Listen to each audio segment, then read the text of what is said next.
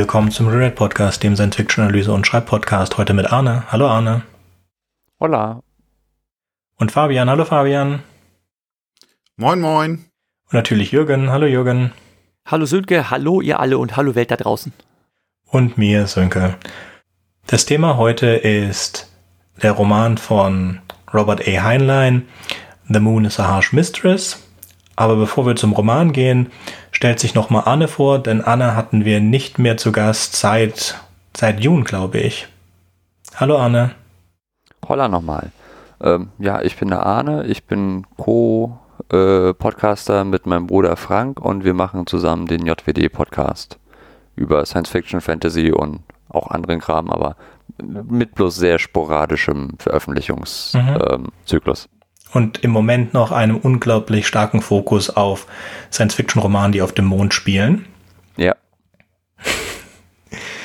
So, und dann passt natürlich The Moon is a Harsh Mistress auch hervorragend bei euch rein. Und wir werden eure Folge zu dem Thema verlinken. Fabian, möchtest du anfangen und uns etwas über den Autoren erzählen? Ja, gerne.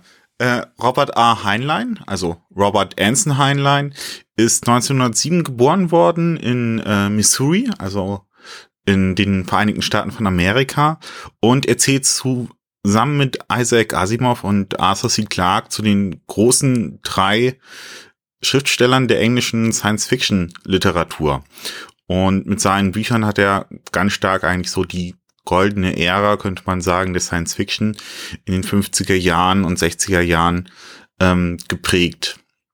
Seine bekanntesten Werke sind Starship Troopers, besonders durch die Verfilmung von ähm, aus den 90er Jahren. Das äh, Erscheinungsdatum will mir gerade nicht mehr recht einfallen. Äh, durch äh, Paul Verhoeven. 92. Ja, danke für die Ergänzung. Und über Starship Troopers haben wir hier im Podcast ja auch schon eine Folge gemacht. Die lohnt sich natürlich auch äh, zu hören.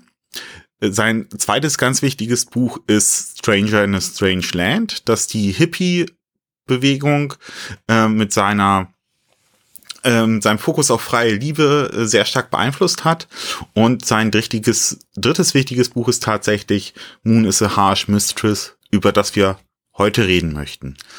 Robert A. Heinlein ist äh, zunächst äh, in den 20er Jahren an die Marineakademie von Annapolis gegangen und hat dort seinen Abschluss gemacht und äh, dann bei der amerikanischen Marine gedient, musste jedoch schon 1934 dort seine Karriere beenden, weil er an Tuberkulose erkrankte.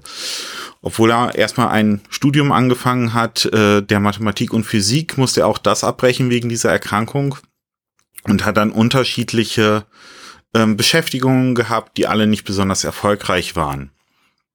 Und äh, 1939, also fünf Jahre nach seiner, ähm, seinem Karriereende, ist er dann zum Schreiben gekommen, als er eine Zeitungsanzeige äh, gesehen hat, die ähm, darum äh, dazu aufgerufen hat, äh, Kurzgeschichten einzureichen.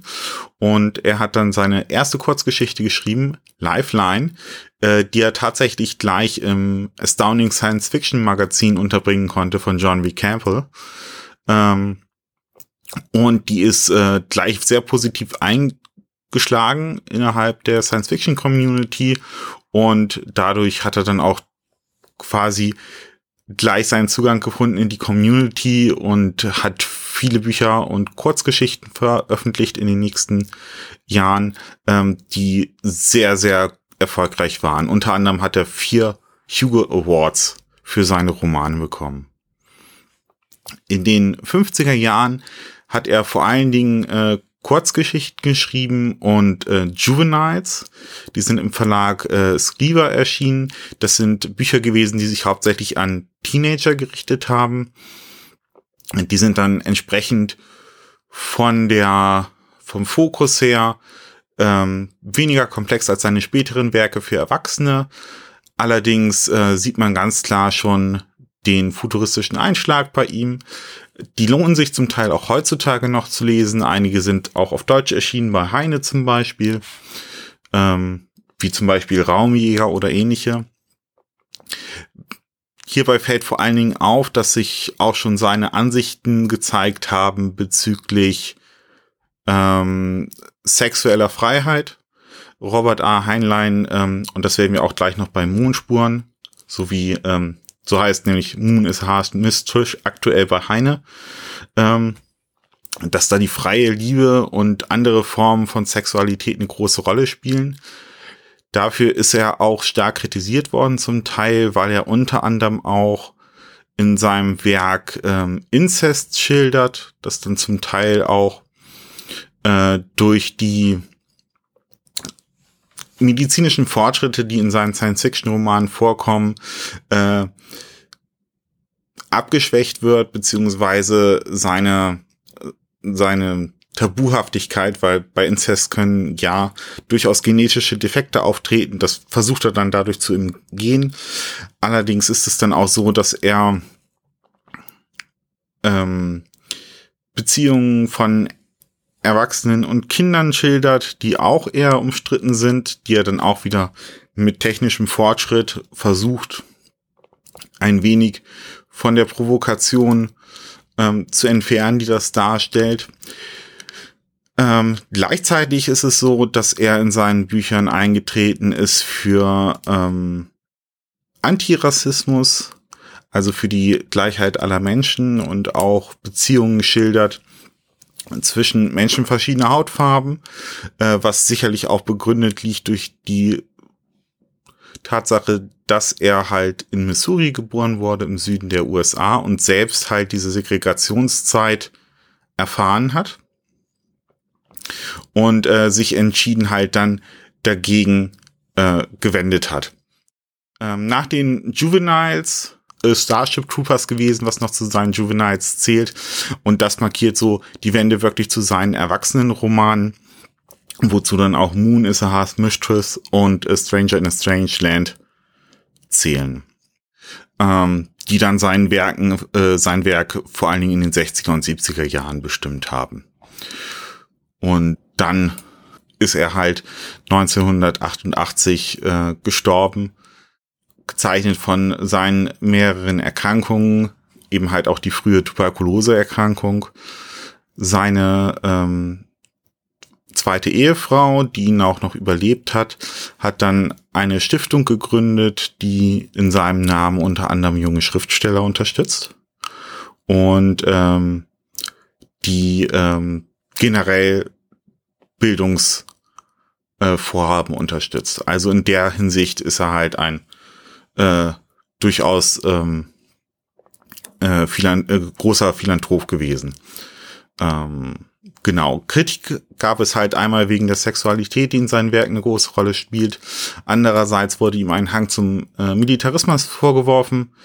Unter anderem in Starship Troopers ganz ähm, äh, deutlich, was wir auch in unserer Folge hier im Rewrite Podcast aufgearbeitet haben inwiefern das denn zutreffend ist. Und ein ganz großes weiteres Thema in seinem Werk und auch in seinem Leben war der Libertarismus. Und er war auch ein bekennender Libertarist. Das heißt, ähm, wir haben als politische Strömung äh, vor allen Dingen hier in Deutschland halt den Liberalismus. Äh, und der Libertarismus geht noch weiter und geht wirklich in Richtung Anarchie.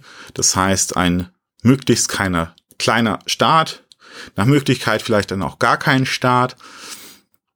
Und das zeigt sich immer wieder in seinen Werken und genau deswegen ist er auch dann in vielen Bereichen dafür durchaus kritisiert worden oder halt auch sehr geschätzt worden.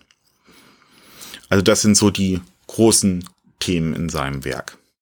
Ja, ich muss mich gerade entschuldigen. Es kommt davon, wenn man spontan reinquatscht. Äh, und jetzt habe ich schon wieder reingequatscht. Ich habe mich vertan. Es war nicht 92, es war 97, wo Starship Troopers der Film erschien, der halt massiv von der literarischen Vorlage abweicht. Wie schon erwähnt, wir haben dazu eine Podcast-Folge gemacht, die ähm, auch wirklich sehr interessant und aufschlussreich ist. Wir haben sogar die deutsche und die englische Fassung des Films miteinander verglichen, weil es auch da Abweichungen von, äh, von der Dialogregie gibt. Und das ist halt wirklich sehr, sehr spannend, sich damit auseinanderzusetzen.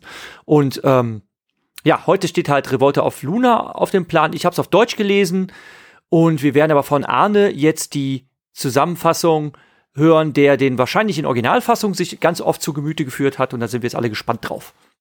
Genau. Ähm, ja.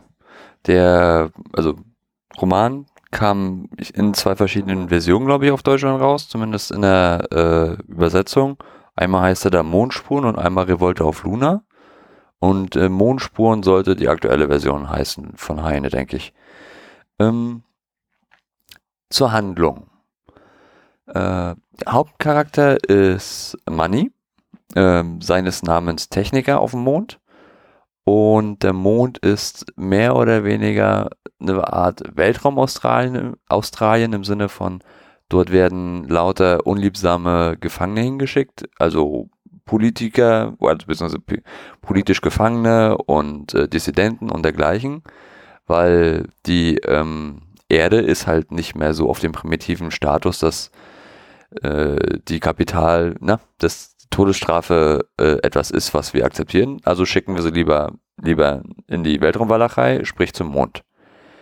D ähm, Money als Techniker ist dafür verantwortlich, ähm, Technik halt am Laufen zu halten. Und da er äh, einer der wenigen Profis ist, der sich mit Computern auskennt, ist halt seine Aufgabe auch das Aufrechterhalten des einzigen Computers dort. Ähm, man muss das aus unserer heutigen Sicht so sehen, die haben mehr oder weniger ein Rechenzentrum und alle klinken sich daran ein, wie so ein Cloud, mehr oder weniger, ohne dass es halt diese äh, lokalen und persönlichen Computer gibt, wie wir die halt lange Zeit hatten. Ähm, mh, mittlerweile hat aber Money festgestellt, dass anscheinend der Computer sich seiner selbst bewusst geworden ist und er hat das daran festgestellt, dass er Witze macht. Grottenschlechte Witze, aber immerhin Witze. Ähm, die zweite und dritte Hauptfigur in dem Roman sind äh, Wayo, eine Revolutionärin, und Prof, ein professioneller Revolutionär und auch gern Lebemann. Und Money und Prof und Wayo werden halt zusammen mit dem Computer, der äh, Mike heißt, der sich selbst den Namen Mike gibt, äh, stoßen sie mehr oder weniger eine Revolution auf dem Mond los. Und ich möchte halt nicht zu viel verraten, deswegen belasse ich es da gerne bei. Aber äh, das ist schon ein sehr unterhaltsamer ähm, Roman, finde ich. Die Frage ist jetzt, Jürgen, brauchen wir einen Spoilerteil oder wenn der kommt, warnen wir die Leute einfach später? Das wollte ich nämlich auch gerade sagen. Also als wir mit dem Podcast angefangen haben und mein lieber Herr Gesangsverein, das ist jetzt schon die 70. Folge. Unglaublich. Ist doch die 70. oder? Habe ich richtig mitgezählt? Nein, die 70. ist Feminist Science Fiction. Das hier ist die 71. Die 70. war die letzte. Ach, verdammt, okay, gut, dann kann ich es ja andersrum ausdrücken. Wir haben die, also wir, ähm, ich muss jetzt zugeben, wir haben die jetzt mal in umgekehrter Reihenfolge aufgenommen. Also die 70. ist noch gar nicht eingetütet äh, zu dem Zeitpunkt, wo wir das hier aufnehmen. Egal. Also wir haben jetzt schon 70 Folgen hinter uns, also offiziell. Und ich bin sehr beeindruckt, denn äh, als wir anfingen mit dem Podcasten, hat Sönke mich auch belehrt, nee, wir besprechen die Werke und die Filme in Gänze. Demzufolge müssten wir jetzt eine Spoilerwarnung erteilen. Denn wenn wir den Roman auch in Gänze besprechen wollen, dann würden wir halt jetzt ein bisschen mehr dazu erzählen, auch wie es ausgeht. Und dann müssten die Leute, die jetzt sich den Roman noch äh, genüsslich zu Gemüte führen wollen, ähm, dann jetzt mal kurz ausschalten. Ähm, ein Hinweis dazu. Ich habe in den Show Notes eine Verlinkung ähm, eingepflegt, wo man ähm, den Original-Episodenroman, also der Roman, der in Episoden veröffentlicht wurde in einer Science-Fiction-Zeitschrift, äh, ähm, äh, äh, Tales of If hieß das, ähm, das findet man auf archive.org äh, tatsächlich die Originalseiten zum Nachblättern, wie das damals abgedruckt war, auch mit mit äh, schönen ähm, Federzeichnungen, Illustrationen dazwischen und das ist echt äh, sehr, sehr sehenswert und natürlich auch lesenswert, also in englischer Originalfassung. Man kann sich auch als englisches Hörbuch auf YouTube anhören und äh, ich, wie gesagt, habe äh, die deutsche Fassung Revolte auf Luna gelesen und ähm, wenn man das halt machen möchte, dann müsste man jetzt mal kurz ausschalten, weil wir jetzt über den weiteren Verlauf des Romans sprechen und damit halt auch spoilern würden. Okay. Ähm, so, jetzt, haben, jetzt haben alle ausgeschaltet, jetzt können wir weiterreden. Die Kapitelmarke ist gesetzt und ihr könnt jetzt spoilern und ich setze die zweite Kapitelmarke, wenn ihr mit dem Spoilern fertig seid.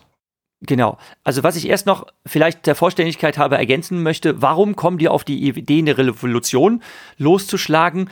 Manny gerät äh, zufällig auf so eine Versammlung von Revoluzern. Ähm, also das war eigentlich gar nicht so beabsichtigt. Und ähm, diese Versammlung, diese subversive Veranstaltung wird dann auch gar, sogar äh, gestürmt von Ordnungshütern. Und ähm, er ähm, kommt da quasi in so Revoluzerkreise so unabsichtlich, er stolpert da quasi so rein und äh, ähm, verliebt sich dann auch in Wyo, äh, eine nicht unattraktive Frau. Und ähm, er wendet sich dann an seinen besten Freund Manny, den Computer, ähm, Nee, Mike, Entschuldigung, ich verwechsel den Namen immer. Also Mike, der Computer, äh, der, der erklärt, klärt ihn dann auf, ja, ähm, also diese revolutionären Gedanken sind nicht unbegründet, denn die, ähm, Mondkolonie äh, dient als großes ähm, gro äh, Getreidereservoir oder als Getreideproduktionsort für die Erde. Und ähm, man presst die äh, Mondbevölkerung damit halt aus äh, und äh, wenn das so weitergeht mit dieser Überproduktion und äh, ähm, der ständigen Lebensmittelversorgung für die Erde, dann wird irgendwann der Mond so ausgelaugt sein, dass in nur sieben Jahren Hungersnöte ausbrechen werden und in neun Jahren sogar, dass in Kannibalismus übergehen würde. Das ist, was äh, Mike prophezeit und dann äh, sieht auch Money ein, auch verdammt, wir müssen da was tun. Und dann ähm, entschließen die sich halt, eine Revolution anzuzetteln und dafür zu kämpfen, dass der Mond unabhängig wird. Und du hast ja schon gesagt, der Mond ist so ähm, das Australien der Erde, also nur so kurzer Crashkurs in der Geschichte.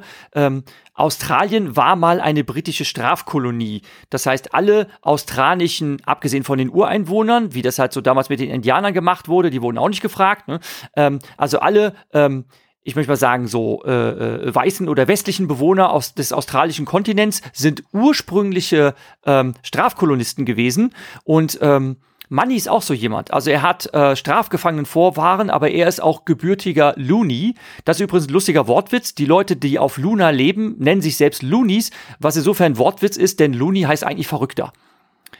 Und ähm, Mike prophezeit halt, also er ist ja gut im Rechnen, ähm, äh, prophezeit die Erfolgschancen einer ähm, Revolution, also sich von der Erde loszusagen, ähm, auf 7 zu 1 gegen die Loonies.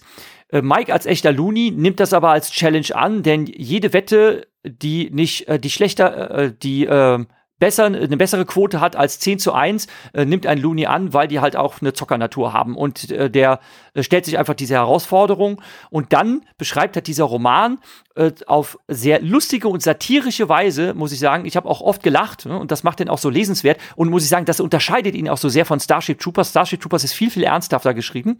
Und ähm, das zeigt auch so die Vielfalt des Autors, dass er so, so lustig satirische Sachen schreiben kann. Ähm, ja, wie die halt äh, strategisch ihren Freiheitskampf durchsetzen, indem sie zum Beispiel erst äh, eine Untergrundorganisation äh, gründen und lauter kleine ähm, man würde sagen, so Terrorzellen gründen und natürlich wissen, dass sie von Spionen versucht werden zu unterwandern, aber ähm, da halt Mike, der Supercomputer, omnipräsent ist, ähm, merkt er natürlich sofort, wenn irgendwo äh, Spione eingesetzt werden und dann werden die Spione strategisch so äh, platziert in der Organisation, dass die sich immer gegenseitig bespitzeln und unnütze ähm, Berichte liefern. Und äh, lauter so andere Scherze passieren halt in dem Roman, wo man tatsächlich darüber also schon schmunzeln kann, bis zum Teil auch herzhaft lachen. Das macht den halt echt sehr lesenswert. Wie sie den ja. Freiheitskampf dann am Ende abwickeln. Äh, Arne, möchtest du übernehmen? Du kannst natürlich auch gerne weiter erzählen.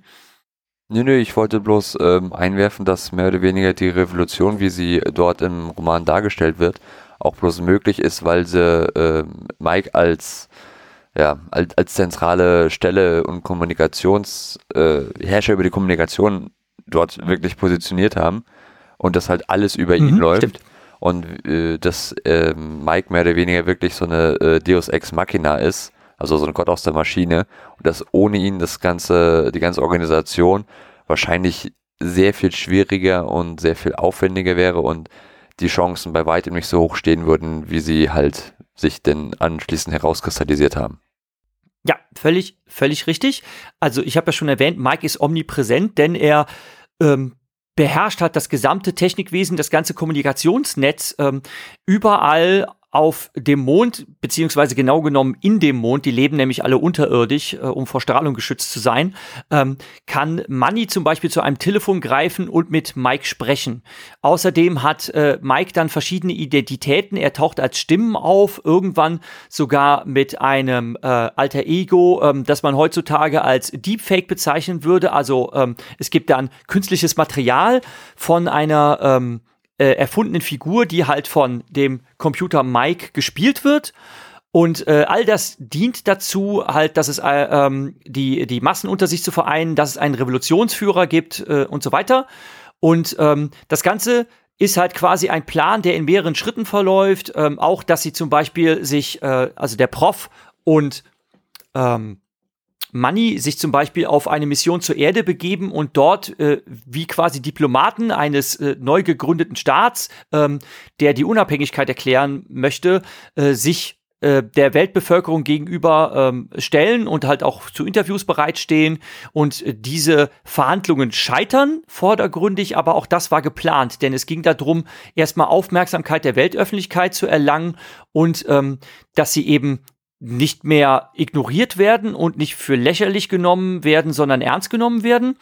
Und ähm, der Freiheitskampf an sich weitet sich dann irgendwann zu einem offenen Konflikt äh, aus, in dem nämlich vom Mond aus die Erde die ganze Zeit mit Gesteinsbrocken bombardiert wird, die äh, dank der Rechenkünste des Supercomputers Mike mit äh, chirurgischer Präzision auf ganz bestimmte strategische Punkte auf die Erde geschmissen werden. Und zwar wirklich der gesamte Erdball wird ständig von einem Meteoritenhagel überzogen.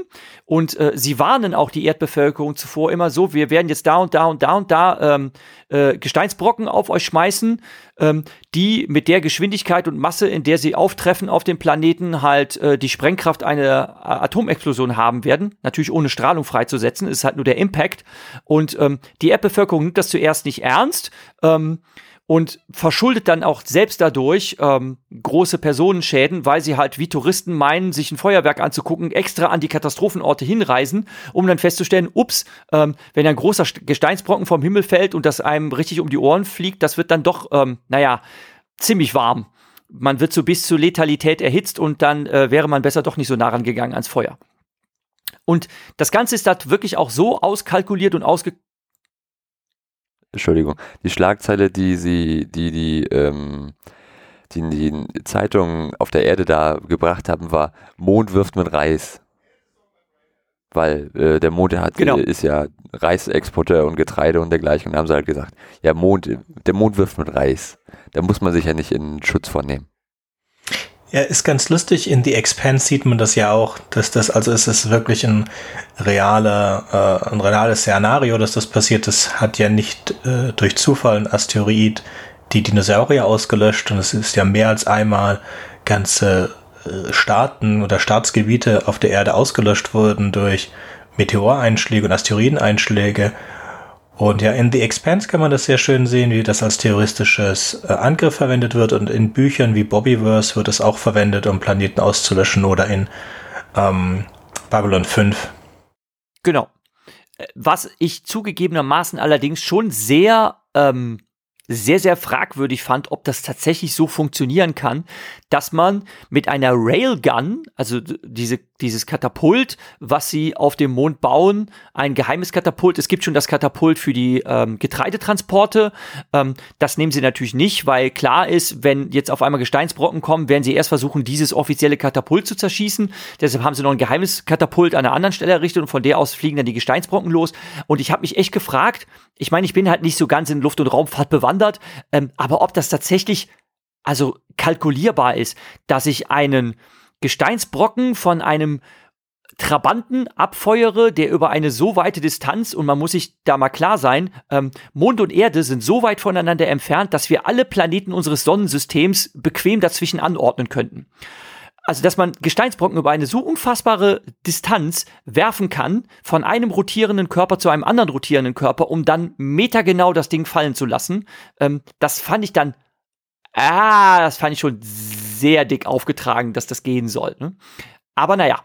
Ähm, also Meter genau wird es nicht gehen, aber wir wissen ja auch, wo unsere äh, die Raumkapseln runterkommen und die sind auch nichts anderes als Steine. Also du weißt dann ungefähr, also diese, diese paar hundert Quadratkilometer, da wird das Ding runterkommen und äh, dieser Supercomputer, der kann das die ganze Zeit in seinen, seinen Satelliten halten. Das heißt, er kann es genauer berechnen. Also so auf den Kilometer genau wird es wohl nicht gehen, aber so zu sagen, okay, das Ding trifft jetzt Deutschland äh, oder das Ding vernichtet Berlin, weil um das Berlin zu vernichten, muss es ja einfach nur 100 Kilometer um Berlin einschlagen. Ist auch sehr schön. Im äh, Berliner Naturkundemuseum gibt es nämlich wirklich so einen, so einen äh, skalierbaren äh, äh, Tablet, glaube ich, wo man das machen kann, wie groß der Meteor sein muss und so weiter. Und dann schlägt er äh, auf dem Display in der Nähe von Berlin ein und dann kannst du so hochziehen, wie schwer der sein muss, wie viele Tonnen, damit von Berlin gar nichts mehr übrig bleibt, damit bis Leipzig alles weg ist. Ja, also so groß muss der Brocken tatsächlich gar nicht sein, weil er, wenn er da runterfällt, eine unglaubliche Geschwindigkeit bekommt und ja, das ist, ist mehr als einfach nur ein paar Atombomben, was dann an äh, kinetischer Energie dabei rauskommt. Das war ja auch noch so, dass der, äh, dass die nicht bloß ungesteuert geschickt wurden, sondern halt auch so noch Schubdüsen mit dran hatten, so kleine. Und je früher du die Laufbahn änderst, desto eine größere Auswirkung hat das. Aber das war ja auch, äh, dass irgendwie bis zu einer Stunde vorm Einschlag konnte Mike halt immer noch das Programm so ändern, dass denn die, ähm, dass die küstennahen äh, Einschlagsvehikel halt dann wirklich bloß ins Meer fallen würden und nicht eine Küstenstadt vernichten würden. Wobei natürlich bei einem Einschlag im Meer ein Tsunami entstehen würde. Und da wird es wahrscheinlich aufs Gleiche hinauskommen. Es wäre schlimmer. Es wäre schlimmer. Wenn du das Ding einfach ins Meer fallen lässt, ist immer schlimmer. Die, die auf Land eingeschlagen sind, sind nicht so dramatisch. Wenn sie im Wasser einschlagen, dann kannst du die ganzen Küstenregionen komplett vergessen. Jetzt mal wieder die Verknüpfung zur Romanhandlung zu finden. Tatsächlich verfeuert äh, die Revolution bis auf die letzten fünf bis sieben Gesteinsbrocken ihre gesamte Munition, um damit dann tatsächlich die Erde in die Knie zu, äh, zu, äh, zu zwingen, nacheinander erkennen, ähm, einflussreiche äh, Weltstaaten wie äh, China und so weiter halt die Unabhängigkeit des Mondes an. Und äh, damit endet jetzt praktisch die Romanhandlung, dass äh, diese ganze ähm, Revolution quasi erfolgreich war. Ähm, Wermutstropfen ist allerdings, dass ähm, Mike wohl irgendeinen Treffer abgekriegt zu haben scheint. Also es ist gar nicht richtig feststellbar, dass er einen Schaden erlitten hat, aber Manny stellt fest, dass ähm, Mike auf einmal seine, äh, seine Persönlichkeit und sein Bewusstsein verloren hat. Er ist natürlich ein Computerfachmann und repariert ihn und rein technisch funktioniert Mike wieder, aber das Bewusstsein ist weg. Er erwacht nicht wieder zum Leben, sondern er ist für dahin nur noch eine einfach funktionierende Rechenmaschine, wie das, was Computer heute sind. Und ähm, das, äh, da gibt's halt so einen Sprung, ähm, dass das seit vielen Jahren schon so ist. Also äh, die letzten Zeilen des Romans werden quasi rückblickend erzählt. Ähm, dass das jetzt halt so der, äh, der Status ist, dass äh, Mike, der diese äh, große Revolution überhaupt erst ermöglicht hat, äh, jetzt nicht mehr existiert in der Form. Ähm, was mich sehr erstaunt hat, ist, ähm, dass wenn man jetzt so ähm, äh, Rezensionen liest äh, und Zusammenfassungen, was der Roman alles thematisiert, dass äh, das Thema äh, künstliche Intelligenz äh, und Supercomputer gar nicht so sehr abgehandelt wird, sondern es gibt um, geht um viele andere Aspekte, angeblich in dem Roman, aber ähm, eine Superintelligenz, die einen äh, Gut, es ist jetzt nur ein Mond ne, und kein ganzer Planet, aber die quasi eine gesamte Gesellschaft an einem Himmelskörper umspannt und alles unter Kontrolle hat, ähm, scheint irgendwie zur damaligen Zeit äh, die Leute nicht so sehr beeindruckt zu haben, da viel drüber zu reden. Heutzutage würde ich mutmaßen, würde dieser Roman ganz anders wahrgenommen, wenn er heute erschienen wäre. Damals waren ja auch diese Cray und dergleichen Supercomputer und diese äh, Multivac und wie die damals hießen von Isaac Asimov in seinen Geschichten. Die waren damals ja gang und gäbe und von daher war das ein etabliertes Trop dass es halt einfach äh, übermächtige Computer gibt und das war ja auch in der Science Fiction da so ja äh, der, der Geist in der Maschine, das ist relativ erwartungsnormal. Und heute haben wir halt so die Befürchtung, wenn du halt ähm, etwas hast, was deine Maschine steuert und weil wir halt so eine starke Vernetzung haben, das sind halt immer die Gefahr, also beziehungsweise die Befürchtung, aber auch weil wir halt so viel in den verschiedenen äh, popkulturellen Medien mittlerweile hatten, was, den, was die Gefahren angeht, die es halt damals in dem Fall, in dem Sinne nicht gab. Von daher da, äh, gab es damals diese Angst nicht, weil sie nie da gezeigt wurde, die schlimmen Szenarien. Also ich finde schön, dass es so eine spontane Bewusstseinswerdung in Mike gibt und das auch genauso spontan unerklärlich er dann am Ende weg ist. Was ich noch kurz erklären wollte, ist, Mike ist ein Mainframe. In den 70ern gab es diese ersten großen Computer, dann gibt es auch diese Aussage von IBM, dass die Welt nur fünf Computer braucht und das war diese Gedanken der Mainframes. Du hast diesen einen Mainframe und der kann in dem Fall von Luna Saharsh Mistress alle Computeraufgaben des ganzen Mondes übernehmen. Und deswegen sind alles andere, was da angestellt sind, einfach nur Terminals und die Terminals schicken halt ihre Programme und ihre Abrechnung. Das wird alles über Mike gemacht. Und deswegen ist er auch so äh, absolut unglaublich. Äh, er weiß alles, er kann alles äh, verändern, weil alle recht, alles geht über ihn. Von einer Eingabe auf einem Textverarbeitungsprogramm über jede Telefon, ähm, jede Telefonverbindung, jedes Memo, alles. Das zeigt man noch richtig so schön. Hat mir super gut gefallen. Die, die Was mich halt, ja, Moment, was mich halt da trotzdem erstaunt ist, ähm, ich meine, der Roman illustriert das ja, dass man so ein Mainframe, wenn wir mal dem Begriff bleiben, eine unglaubliche Macht hat. Und ähm, das wird da halt ein bisschen humoristisch satirisch dargestellt, äh, dass zum Beispiel sich Mike den Scherz erlaubt, äh, eine 10 Trillionen äh, Dollar Überweisung zu tätigen. Ähm, oder ähm, dass er, dass er ähm, Leute der, der Authority ähm, mit Telefonterror nachts traktiert und so weiter. Also, also so, so lustige äh, Späße und Schabernack Schabernack erlaubt er sich. Ähm, aber ähm, äh, trotzdem, ich meine, diese Omnipräsenz und dass man, dass er halt auch die Medien manipulieren kann, indem er halt als alter Ego auftritt, männlich wie weiblich, und dass er damit alle an der Nase führen kann, dass das nicht als alarmierend empfunden wird, finde ich insofern schon lustig äh, oder ja, belustigend in dem Sinne, dass man da irgendwie gar kein Problembewusstsein hatte. Also ähm, in den früheren Jahrzehnten gar, war halt wegen des Kalten Krieges die große Angst vor der atomaren Bedrohung. Aber wenn man sich dann halt überlegt, ich hätte einen Supercomputer, der jetzt einfach über, überlegt, so, äh, das Geschmeiß der Menschheit gehört weg und ähm, ich übernehme euch jetzt einfach, ich nehme euch jetzt einfach die Kontrolle über eure Atomsprengköpfe weg, also dass man sich diese Szenarien nicht ausdenkt äh, und das nicht irgendwie spooky findet, äh, das, das wundert mich schon ein bisschen. Ja, das war ja die, die damalige Technikgläubigkeit die, diese Objektivitätsglaube. So nach dem Motto, dass, äh, die haben sich das alles so bloß als einen komplexeren Mechanismus vorgestellt, wo du halt äh, an drei Eingaben hast und passiert immer genau das Gleiche. Halt die Berechenbarkeit und äh, die, die Emergenz von ähm, abweichenden Verhalten, die war in dem, in, in, gar nicht in dem, auf dem, auf dem äh, Erwartungshorizont von den Leuten damals so dass äh, die halt gedacht haben, wenn ich da die richtigen Daten reingebe, dann kommt das objektiv richtige Ergebnis raus. Und zwar immer das gleiche, weil es halt das richtige Ergebnis ist.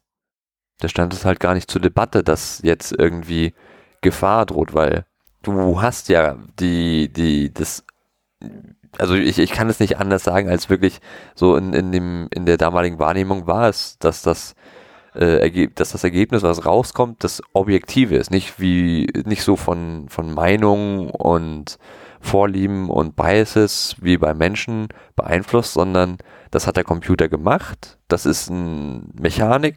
Es ist ja nicht so, das, für die war das im Prinzip bloß ein komplexerer Webstuhl. Mhm. Ja, aber Mike ist ja sehr bewusst. Und das, ich stimme da schon zu, dass das schon ein Problem ist, dass das nicht in dem Buch so vorkommt. Es würde aber auch zu der Geschichte einfach nicht passen. Er ist, wie du vorher ganz richtig gesagt hast, er ist eine Deo Machina. Ohne ihn würde das Ganze nicht funktionieren. Und es ist halt auch, äh, ich habe in der Kritik gelesen, dass es gibt ja oft diesen Satz von Heinlein, there's nothing like a free lunch. Ja, du musst immer für irgendwas bezahlen. Und dass die, äh, dann die Mondleute trotzdem den Computer, den die Erde bezahlt hat, dass das Deo Ex Machina ist. Also dass die komplett auf die Investition der Erde angewiesen sind, damit ihre Revolution funktioniert.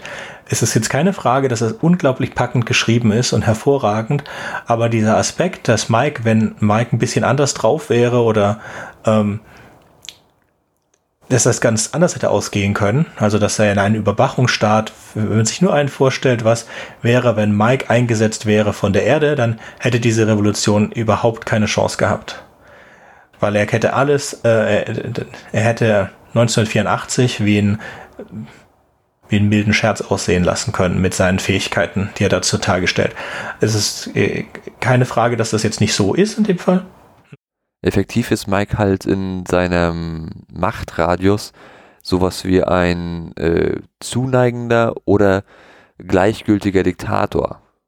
Und dadurch hat er halt diese, also durch diese Mächte, die er in seiner Person, die halt äh, nach dem im, im, innerhalb des Universums oder innerhalb des Settings betrachteten Sichtweise äh, unpersönlich sind, aber weil Mike halt eine Persönlichkeit entwickelt hat, normalerweise würde man halt diese ganzen Mächte nicht in eine Person konzentrieren. Und dadurch, dass Mike halt entstanden ist, sind mit einmal diese, ähm, diese Zugeständnisse, diese Privilegien in einer Person gebündelt, die sie, wenn sie da, wenn sie in dem Setting die Wahl gehabt hätten, wahrscheinlich niemals gemacht hätten, sondern oder bestenfalls bloß dem Präsidenten der äh, Welt oder sowas gegeben hätten und nicht einem Computer, einem Kind effektiv, was den geistigen Reifegrad angeht. Ja. Ich stimme dir auch zu, dass in der Sicht der damaligen Zeit ist so ein Mainframe einfach nur eine Verarbeitungsmaschine. Du gibst die Programme ein, die äh, sind irgendwo in der Nähe von dem Mainframe gespeichert und du sagst, okay, ich will jetzt meine Finanzbearbeitung haben, dann leerte ich die Finanzbearbeitung in den Mainframe auf einem Prozess, dann gebe ich hier meine Finanzdaten ein, dann wird das gespeichert.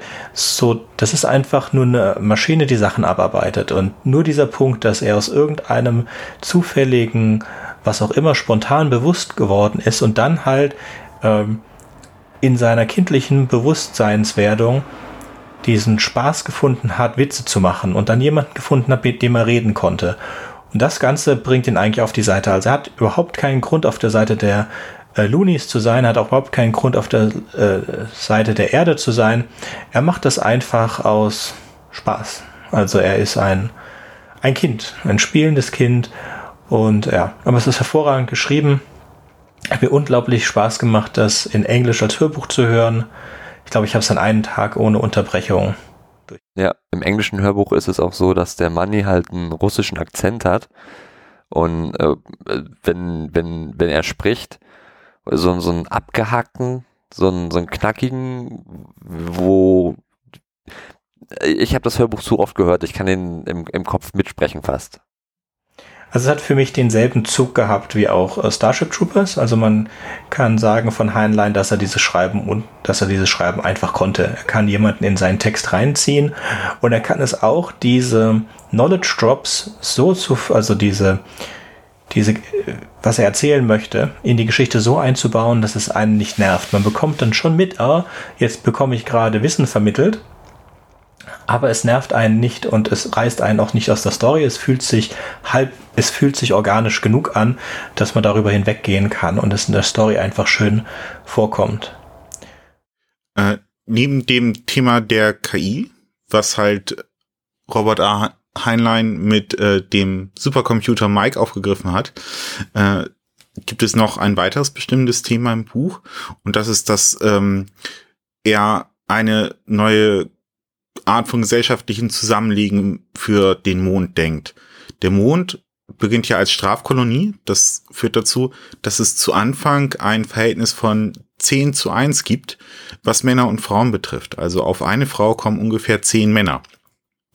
Zusammen mit der Situation, dass auf dem Mond der Tod eigentlich ein ständiger Begleiter ist, einfach aufgrund des Vakuums drumherum, den begrenzten Ressourcen und allgemein dem harten Leben, führt das bei Heinlein in seiner Vorstellung dazu, dass sich eine andere Art von Gesellschaft herausbildet als bei uns auf der Erde. Einmal ist es, dass ähm, Frauen, könnte man so ausdrücken in seinem Sinne, viel mehr Wert haben. Also Frauen können sich aussuchen, mit welchen Männern sie zusammen sind. Sie entscheiden, äh, wenn es zum Beispiel zu einer Art von Ehe kommt, und da werden wir auch gleich noch drüber sprechen, weil Ehe heißt bei ihm nicht die monogame Ehe, dann werden zum Beispiel Grundstücke immer auf die Frau eingetragen und die Frau hat das Recht zu bestimmen in der Ehe letztlich, einfach aufgrund dieses Missverhältnisses und das ist vielleicht das Interessanteste, den Männern wird Höflichkeit gelehrt aufgrund dieser Umstände. Wer als Mann unhöflich ist, sprich eine Frau anfasst, ähm, mit ihr falsch umgeht und ähnliches, der hat halt immer das Problem, dass er dann durch die nächste Luftschleuse nach draußen befördert werden könnte. Und äh, deswegen sagt er halt in seinem Buch, die Männer werden dadurch viel höflicher. Ohne Höflichkeit kommt man nicht weit. Und auch diesen Missverhältnis zum Stand des Buches, das spielt ja im Jahre 2070 bis äh, 76 im Wesentlichen, ähm, ist es dann so, dass das Verhältnis von 10 zu 1 sich auf 2 zu 1 minimiert hat. Also das heißt, es gibt immer noch zweimal mehr Männer als Frauen. Und der Protagonist Money, der lebt halt in einer sogenannten Clan-Ehe. Das heißt, die Ehegemeinschaft besteht nicht nur aus einem Mann und einer Frau. Das hat zwar mal mit einem Mann und einer Frau angefangen, aber die besteht aus mehreren Frauen und mehreren Männern über mehrere Generationen, die zusammen in einer Clan-Ehe leben. Das sorgt dafür, dass halt äh, Kinder nicht als Waisen enden können, äh, was natürlich ganz wichtig ist in einer solchen Umgebung wie dem Mond, dass ähm, dieser Clan die äh, Farm, die dieser Clan besitzt, besser bewirtschaften kann, dass ähm, sich nicht nur die Mutter um die Kinder kümmert, sondern die ganze Familie kümmert sich um die Kinder. Und neue Mitglieder werden durch Gemeinschaftsbeschluss in diesen Clan aufgenommen, wobei äh, die Männer tatsächlich ein Vetorecht haben. Und bei einer Scheidung ist es so, dass die von den Frauen einstimmig gefällt werden muss, äh, was dann seiner Ansicht nach dazu führt, dass diese Ehen viel, viel stabiler werden als die monogamen Ehen. Es gibt noch andere Möglichkeiten, Eheschließungen zu machen auf dem Mond, wobei das Konzept der monogamen Ehe halt praktisch nicht existent ist, aufgrund dieser ähm, Bedingungen. Und im Buch im zweiten Teil, als Manny zusammen mit dem Professor die Erde besucht, um Verhandlungen mit der Erde zu führen, ist es dann auch tatsächlich so, dass er wegen Polygamie äh, verhaftet wird. Äh, in äh, den amerikanischen Südstaaten, wobei da auch angedeutet wird, dass es weniger die Polygamie war, was den Richter gestört hat, sondern die Tatsache, dass ähm, es lauter bunte, vielfarbige Menschen gab in seiner Clan-Ehe was natürlich auch dann von ihm ganz klar eine Kritik an der herrschenden Segregation äh, zu dem Zeitpunkt war, das sich ja gerade begann auch zu lösen, Ende 60er Jahre. An der Stelle möchte ich kurz mal äh, einhaken. Das ist auch eine der, finde ich, lustigsten Szenen im Roman gewesen. Ähm, das hast du zuvor auch erwähnt, äh, dass die Frauen halt eine, äh, einen hohen gesellschaftlichen Status genießen und dass man als Mann quasi Manieren zeigen muss auf dem Mond.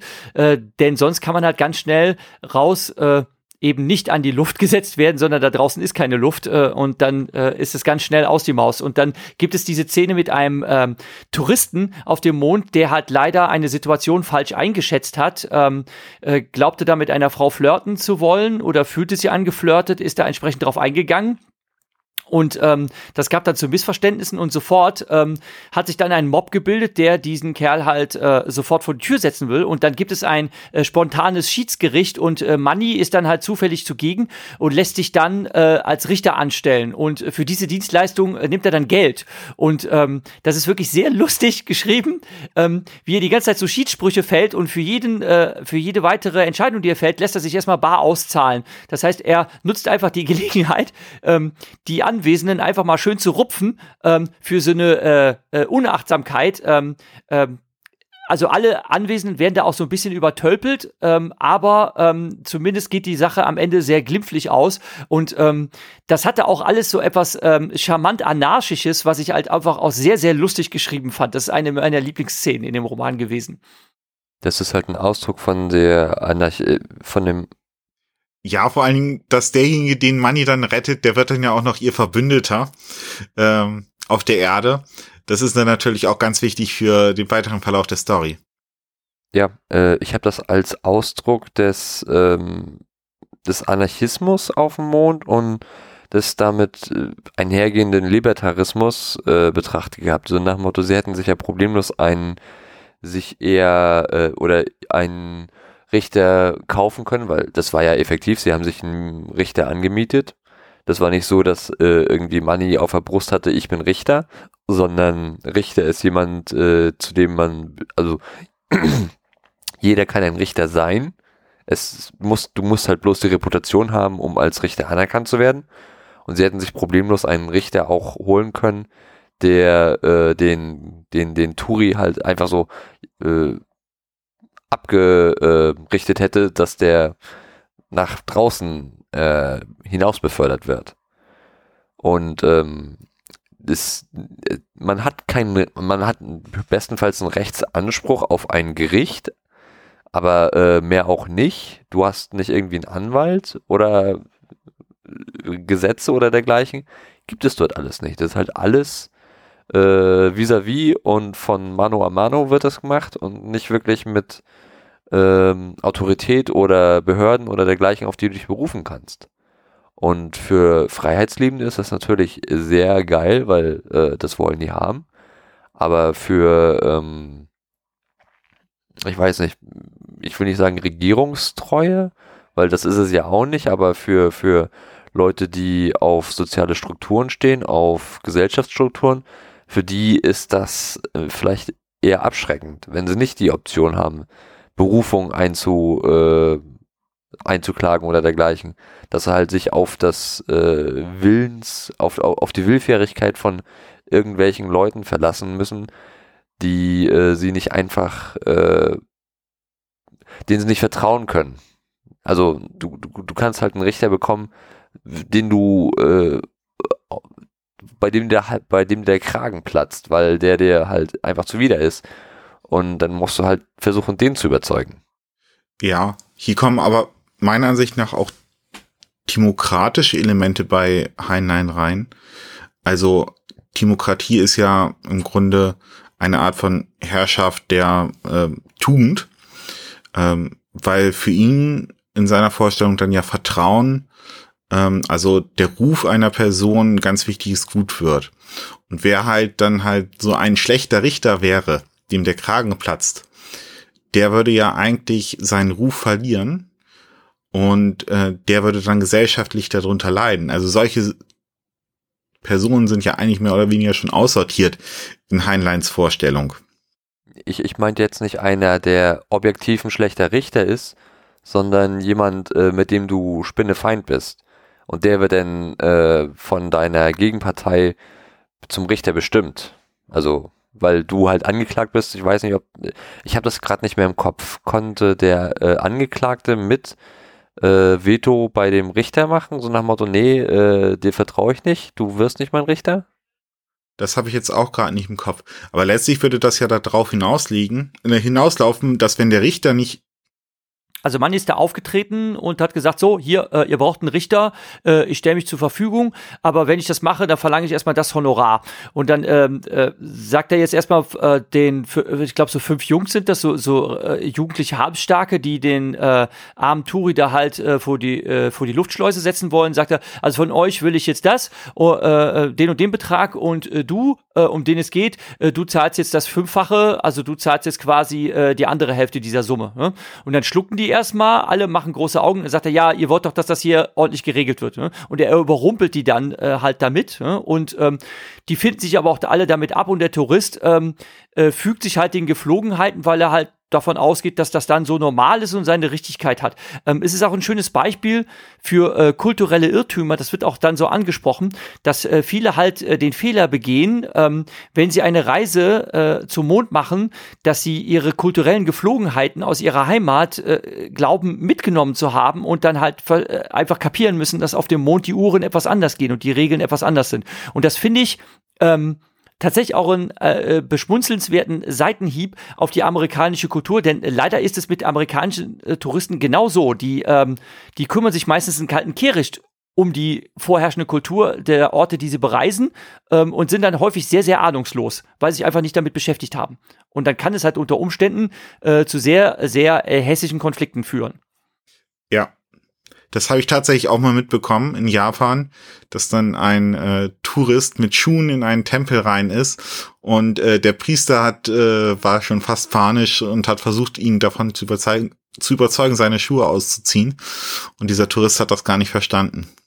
Ja, genau, das meine ich. Also die, ähm, die, die scheren sich aber auch nicht darum. Ich habe das in äh, Wien erlebt. Da habe ich äh, eine Stadtführung gemacht, so eine Segway-Tour und wir waren eine gemischte Truppe. Also äh, äh, meine Frau und ich, wir waren die Deutschen und dann gab's halt äh, Leute aus anderen äh, Ecken und dann waren auch äh, ähm, zwei amerikanische Touristen dabei und ähm, man hat halt wirklich gemerkt, dass die völlig ahnungslos waren, ähm, in welchem europäischen Land sie sich überhaupt befunden haben und äh, was es mit Österreich denn so auf sich hat und so weiter. Also die, die wussten einfach gar nichts. Die haben sich auch mit nichts beschäftigt und ähm, denen konnte man dann irgendwie was erzählen die haben dann einfach nur großäugig geguckt und ähm, ja, hatten halt keinen Plan. Hm? Muss ich dann einfach so mal feststellen, dass es so ist. Mhm. So, Frank versucht reinzukommen. Hallo an den zu spät komme. Hallo Frank. Frank, magst du dich kurz vorstellen? Ja, klar. Also erstmal sorry fürs zu spät kommen und direkt ins Thema. Äh, ich hoffe, ihr habt über die Familienverhältnisse gesprochen von diesem wirklich genialen Roman. Ähm, ich komme aus JWD. Das ist äh, ganz weit draußen. Das ist ein Podcast über Sci-Fi und Fantasy. Und ich bin gern hier zu Gast. Äh, nein, über die Familienverhältnisse also die Familienverhältnisse der Mitpodcaster ja, aber über die Familienverhältnisse im Roman haben wir noch nicht gesprochen. Im Roman, nicht über die Mitpodcaster, das ist ja nicht so interessant. über die, ähm, die Clan-Ehen, wir haben gesprochen über die künstliche Intelligenz, wir haben gesprochen über Heinlein. Ja, die Clan-Ehen, die meinte ich. Also das war mit einer der spannendsten Punkte, die mir noch am präsentesten in dem ganzen Buch sind und ja. Was war eure Quintessenz davon? Also, ähm, wie fandet ihr das Konzept? Also, ich fand das ja äh, wirklich ein, also besonders für die Zeit damals, äh, ein sehr, äh, klar, ein bisschen aus diesem Zeitgeist von der damaligen freien Liebe und so weiter, das, das raus aus den starren Konstrukten. Ähm, aber insbesondere gerade zu den jetzigen Diskussionen auch, ähm, was eine Familie ist und so weiter, fand ich das ein äh, sehr aktuelles Konzept immer noch. Und ähm, auch äh, erfrischend flexibel für so ein altes Buch irgendwie. Ja, ähm, also äh, man muss nicht davon ausgehen, dass es so etwas ja nicht geben würde. Wenn man zum Beispiel Richtung Bodensee fährt und den Affenberg Salem besichtigt, ähm, da leben Berberaffen. Und Berberaffen sind äh, Tiere, die im Rudel leben. Und zwar ähm, übernimmt das gesamte Rudel die Aufzucht der gesamten Jugend, weil das nämlich promiskure Tiere sind. Das heißt, wenn es da Nachkommen gibt, wissen die überhaupt nicht, wer denn die, also Mutter ist klar, ne? aber wer denn jetzt der konkrete Erzeuger ist. Das heißt, die sind sowieso alle äh, Väter, Schrägstrich äh, und Onkel von den Kleinen. Und äh, so kümmert sich das gesamte Rudel um die gesamte Brut und die leben halt als eine große Rudelgemeinde, wo dann quasi auch alle irgendwie miteinander verwandt sind. Ne? Ist jetzt auch gar nicht so abwegig, ne? als, als Schutz der Gemeinde gegen Feinde von außen und sonst was. Ja, es gibt ja sogar in China ähm, diese Runddörfer, in Südchina ist das, glaube ich, äh, wo genau das gleiche Konzept eigentlich ist. Da sucht sich die Frau der Mann aus, der Mann ist zu Gast sozusagen. Teilweise ziehen sie von Dorf zu Dorf und ähm, die Kinder werden alle gemeinsam aufgezogen. Genau, richtig, da habe ich auch mal einen Artikel drüber gelesen. Äh, Wanderehe wurde das genannt. Und ähm, äh, das ist eine der wenigen Fälle des gelebten Matriarchats. Und ähm, da ist es tatsächlich so, dass die äh, Frauen sich halt äh, ein phasenweise, also die sind dann schon seriell monogam, aber eben nur für bestimmte Zeit. Ne? Äh, leben sie, äh, holen sich halt einen Partner ins Haus und wenn sie der, dessen, also man, das klingt jetzt so ein bisschen äh, willkürlich, wenn sie dessen überdrüssig sind, aber irgendwann äh, ist der Ding halt durch, das ist vielleicht so nach ein paar Jahren oder so. Und wenn es dann Nachkommen gibt, werden die halt auch wirklich von der gesamten Dorfgemeinde aufgezogen, äh, weil alle männlichen ähm, äh, in der Gemeinde halt quasi die Onkels dieser Kinder sind. Also es, die, die konkrete Vaterschaft ist gegenstandslos, sondern ähm, die Frauen sind sowieso die Ernährer der, äh, der Haushalte, also das sind die, die eigentlich arbeiten. Äh, es wurde zumindest so romantisch beschrieben, dass die Männer eher so dem Müßiggang nachgehen und den ganzen Tag rumsitzen und Go spielen oder so weiter und sich halt um die äh, Aufzucht der Kinder bemühen, während die äh, Frauen halt dem Erwerb nachgehen. Und ähm, so hat halt jeder seinen Platz in dieser Gesellschaft, aber alle scheinen sehr friedlich miteinander zu leben. Und das, naja, das las ich auch sehr interessant. Ich bin herangegangen an dieses Buch, das ist ein altes Buch sozusagen, mal gucken, äh, vielleicht geht das so Richtung Asimov, beziehungsweise mit Heinlein hatte ich dann halt so, so, so, so Starship Troopers, Gemetzel irgendwie so im Kopf oder sowas. Und ähm, das hat mich einfach total überrascht. So ein wirklich elaboriertes Konzept, ähm, wo er ja auch viel Zeit einfach drauf verwendet und viel so zu, zu diesem Flavor von diesem Buch mit beiträgt. Und also das ist, also äh, die Geschichte mit dem Computer und das alles drumrum, das ähm, ist auch geil. Gibt es auch viel in Sci-Fi, aber das mit diesen Familien und diesen Clan-Strukturen, das, das, oder diese Clan-Ehen, wie es sie genannt hat, das ist eigentlich ein guter Begriff. Ähm, das hat mich am meisten geflasht und überrascht an dem Buch. Ja, also ist auch bei Starship Trooper so, dass er, dass sich Heinlein immer etwas komplett gut durchdacht hat. Also er hat immer eine Philosophie hinter seinen oder hinter seinen drei berühmten Büchern Starship Troopers, Stranger in a Strange Land und The Moon's a Harsh Mistress. Da ist immer viel Philosophie dahinter und er hat das sehr gut ausgebaut, neben dem, dass es auch unglaublich packend geschrieben ist. Sorry, Fabian. Ja, ich denke, dass äh, besonders provokative eigentlich bei ihm zu seiner Zeit war, äh, dass wir hier keine Polygamie haben, sondern Polyandrie. Also eine Vielehe mit Männern. Wenn wir jetzt mal in Gesellschaften gucken, wo es viele Ehen gibt, dann ist das entweder bei den Mormonen in Amerika, die haben eine Poly Polygamie, oder halt äh, bei den Muslimen, die haben auch eine Polygamie. Also ein Mann kann mehrere Frauen haben und die Frauen sind nicht besonders viel wert, aber bei ihm ist es halt genau umgekehrt. Die Männer sind nicht so viel wert und eine Frau kann mehrere Männer haben. Oder halt dann der Schritt weiter, die Clan-Ehe, wo alles gleich zugeht. Also die Frauen haben immer noch einen höheren Status letztlich, aber trotzdem sind alle mehr oder weniger gleichberechtigt. Und ich denke, das ist wirklich das Provokative. Interessant ist auch, dass das jetzt erst gerade diskutiert worden ist, beziehungsweise angefangen wird zu diskutieren. Die jungen Liberalen zum Beispiel haben äh, letztes Jahr einen Beschluss gefasst, dass sie halt solche anderen Arten von Familienmodellen unterstützen möchten. Also, dass man auch, wenn man eine andere Vorstellung hat ähm, von Ehe und Familie, andere Modelle von Ehe und Familie leben können soll. Und das Buch ist halt aus dem Jahr 1966. Ja. Ich habe dann vorhin angemerkt, es erinnert mich sehr auch an anderes Buch, das auf den Mond spielt, äh, Luna a New Moon von, oh Gott, Ian MacDonald, glaube ich. Genau, das habt ihr auch schon besprochen. Das habe ich nur wegen eurer schönen Besprechung gelesen. Und auch da haben wir wieder dieselben Elemente. Also der Mond ist sehr gefährlich. Ähm, weil er so gefährlich, also es sind zwei Dinge. Es ist ein Frontier und deswegen gibt es da auch von, gibt es eine ähnliche Rechtsauslegung wie auch äh, bei The Moon is a Harsh Mistress. Wie bei The Moon is a Harsh Mistress. Äh, in dem Fall von Ian McDonald ist alles komplett Vertragsrecht. Das heißt, es gibt kein Recht über dem Vertragsrecht hinaus. Man kann alles im Vertrag regeln. Das ist auch sehr libertär.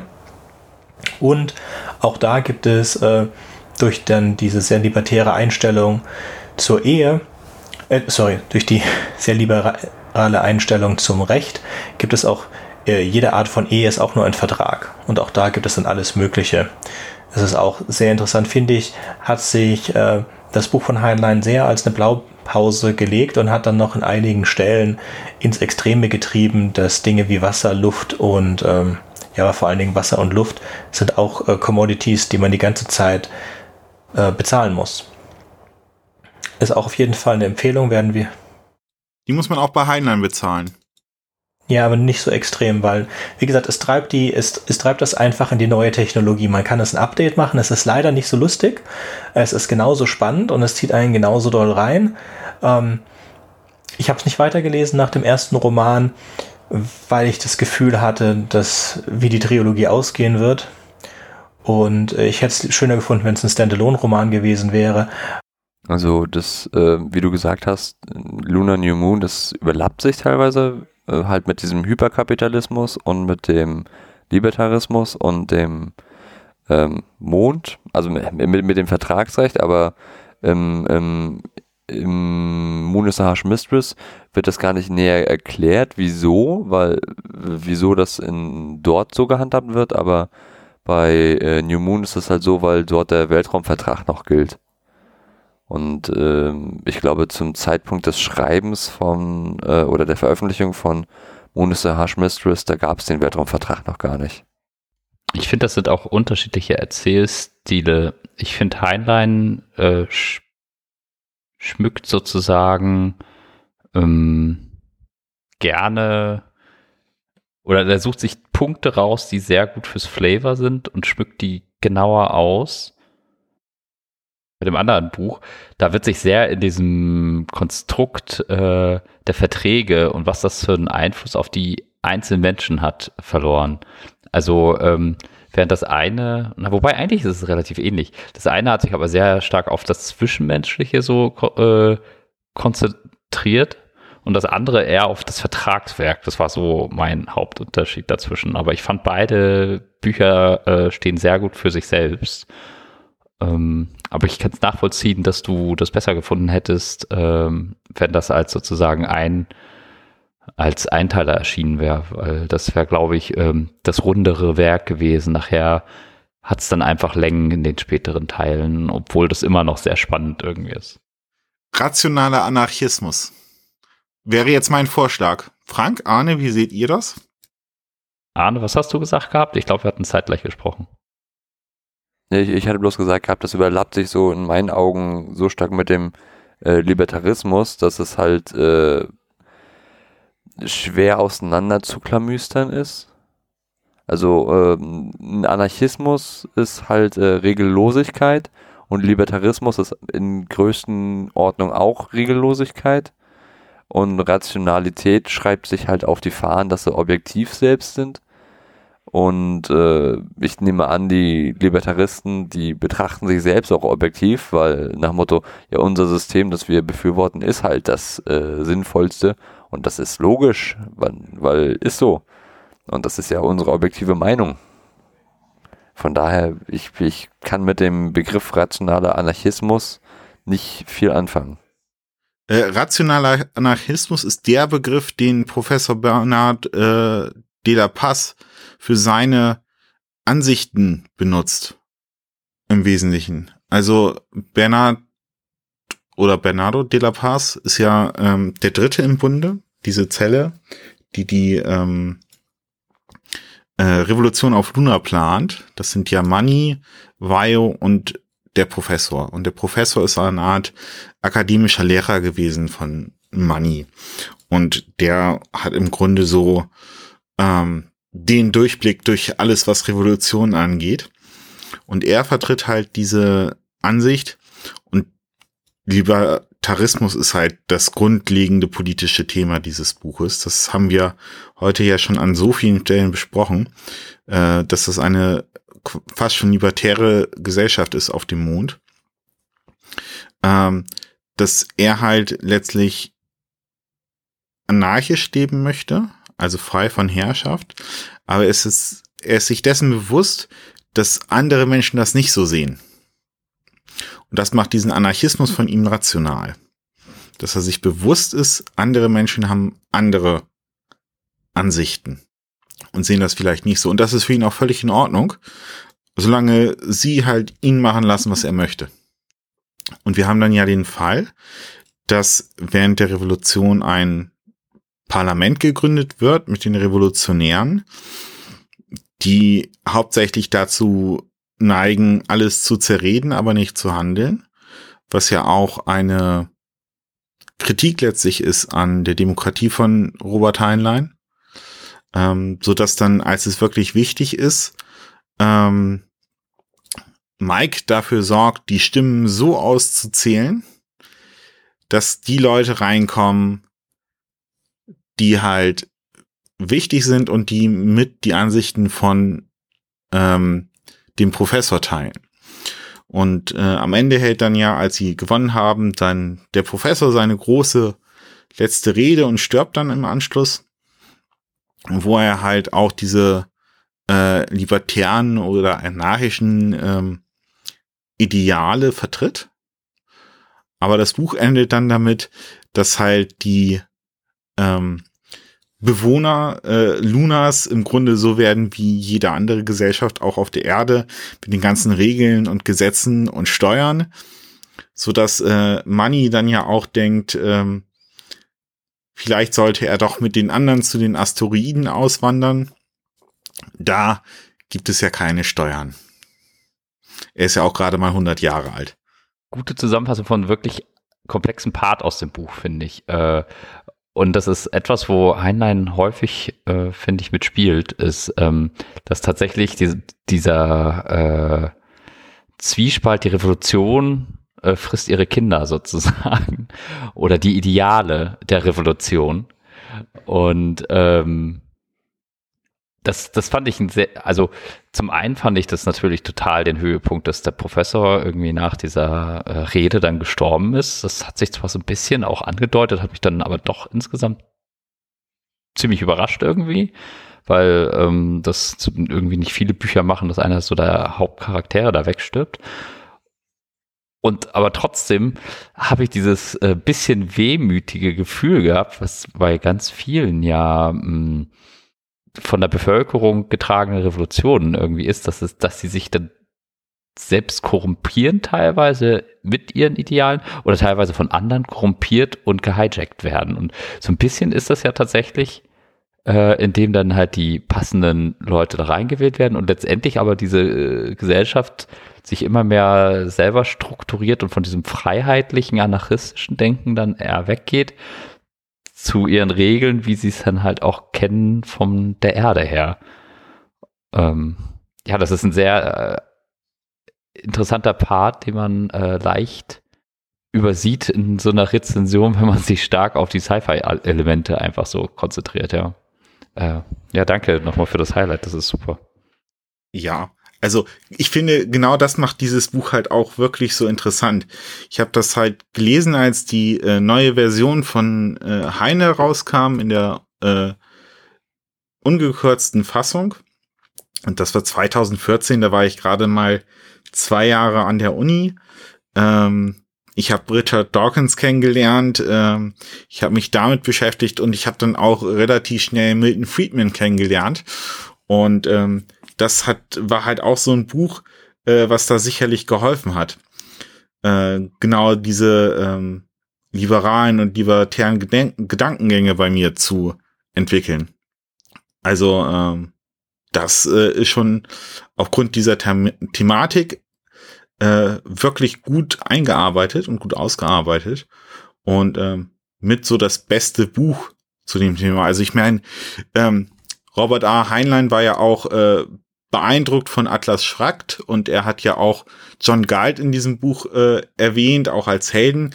Und wenn man dann tatsächlich mal Atlas Schragt gelesen hat, mh, mm, literarisch ja eher so mäßig, da ist das hier doch ähm, nochmal eine ganz andere Hausnummer. Ja, insgesamt ist das ganze Buch äh, sehr kurzweilig, weil da halt auch so, also es sprudelt ja von vielen Ideen und Worldbuilding finde ich, und hat dann tatsächlich auch noch eine packende Story, so dass man es, wenn man mag, auch einfach so als kurzweiliges Hörbuch auf der Fahrt irgendwie mitnehmen kann. Aber ähm, das hat eigentlich insbesondere seinen Charme beim zweiten Mal, beim dritten Mal lesen. Irgendwie, wenn man sich dafür Zeit nimmt, weil da viele Konstrukte drin sind und ich glaube, das sind auch die Sachen, die dich eigentlich so, so, so, so richtig gehuckt oder so geflasht haben. Ja, also beim ersten Mal lesen ist mir tatsächlich das mit der Clan-Ehe am meisten in Erinnerung geblieben. Das hattest du ja auch gesagt, dass äh, das so für dich so der größte Hook war. Und das war bei mir auch so.